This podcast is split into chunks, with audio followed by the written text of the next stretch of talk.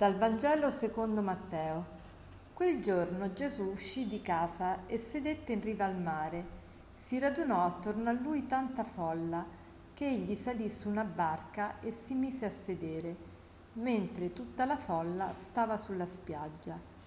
Egli parlò loro di molte cose con parabole e disse, Ecco, il seminatore uscì a seminare.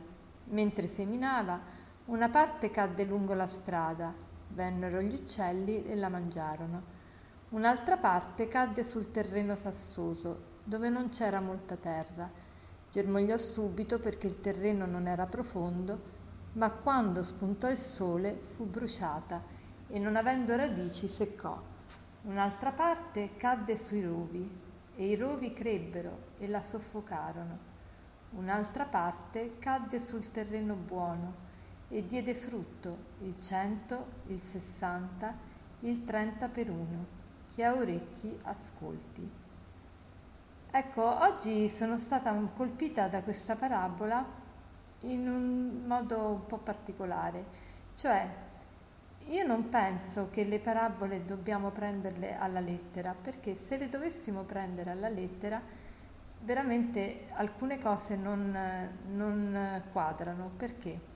Perché, ad esempio, quale agricoltore seminerebbe il seme lungo la strada o in un terreno sassoso o dove ci sono i rovi? Nessuno.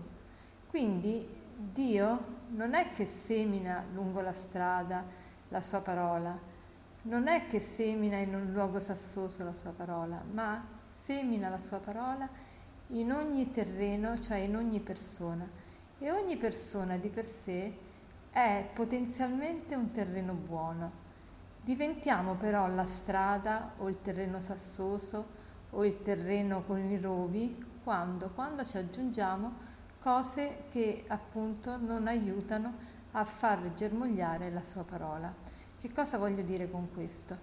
Voglio dire che il, il seminatore che è Dio vede, dà a tutti, a tutti noi la sua parola, a tutti ce la fa giungere, o in un modo o in un altro, o direttamente, o attraverso delle persone, o attraverso appunto la Bibbia, o attraverso le circostanze.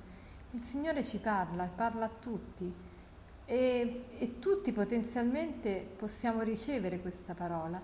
Però che cosa succede? Che alle volte alcuni ascoltano con entusiasmo, ma poi presi dalle preoccupazioni della vita, ecco che l'entusiasmo scema e allora trovano le difficoltà e lasciano perdere.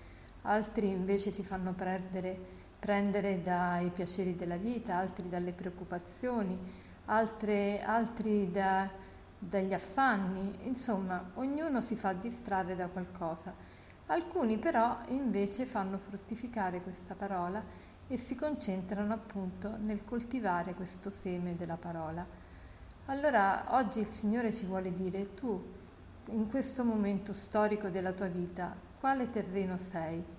Perché non è che tutti siamo sempre il terreno eh, sassoso o la strada o il terreno con i rovi, ma lo diventiamo in un modo o in un altro a seconda di che cosa facciamo albergare nel nostro cuore, se facciamo prevalere le preoccupazioni, se facciamo prevalere i piaceri della vita, se facciamo prevalere l'egoismo, se facciamo prevalere eh, magari invece il, l'altruismo, il, pensare di più ad amare le altre persone, che cosa facciamo prevalere? Ecco, a seconda di ciò che facciamo prevalere, il nostro terreno è più o meno buono.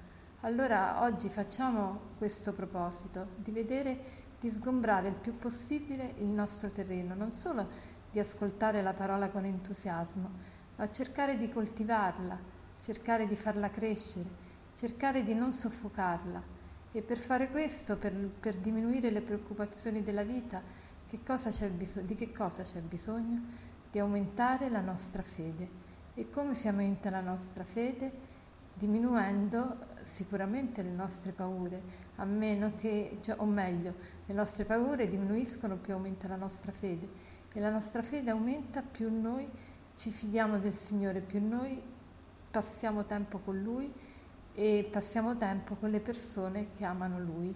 Allora facciamo il proposito oggi di passare del tempo con persone che noi pensiamo siano sante o quantomeno più vicine di noi a Dio. Buona giornata.